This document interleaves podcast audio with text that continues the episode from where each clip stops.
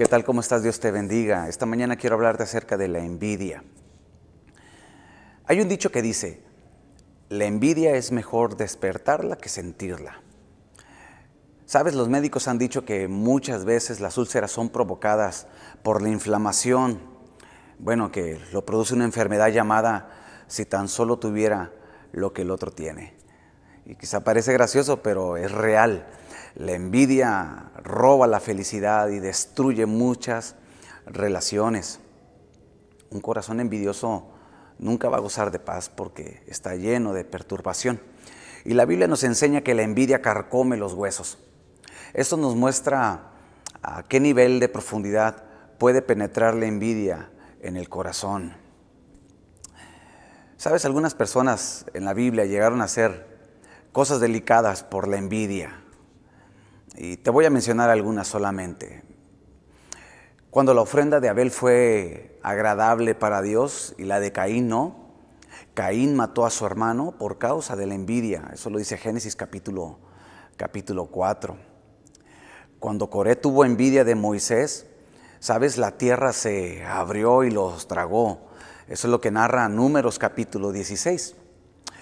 Cuando Saúl dejó entrar envidia en su corazón a causa de David, pues eh, Saúl perdió la vida en batalla, primer libro de Samuel capítulo 18. Aún Jesús, ¿sabes? Jesús fue llevado a la cruz por los líderes religiosos de aquellos tiempos porque le envidiaban. La envidia es peligrosa. Pero en el caso de Caín, pues bueno, este es un claro ejemplo de ensañamiento. Mira lo que Dios le advierte en la palabra. Y le dice Dios a Caín, el pecado está a la puerta, al acecho, y ansioso por controlarte, pero tú debes dominarlo y ser su amo. Génesis capítulo 4 en la nueva traducción viviente. Cuando permitimos que la envidia nos controle, eh, dejamos de ejercer ese dominio propio y nuestras emociones nos llevarán a cometer pues un sinfín de cosas, ¿verdad? Que vamos a faltar a los principios de la palabra. Ahora, ¿cómo podemos cerrar la puerta de nuestro corazón a la envidia? Esa es la pregunta.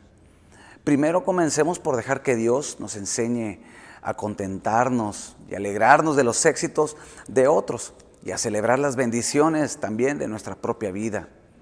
Si ponemos nuestra mirada en el hecho de que hemos sido bendecidos con toda bendición espiritual en lugares celestiales juntamente con Cristo, eh, pues bueno, dejaremos de mirar a nuestro alrededor para compararnos con lo que Dios está haciendo con nuestro prójimo.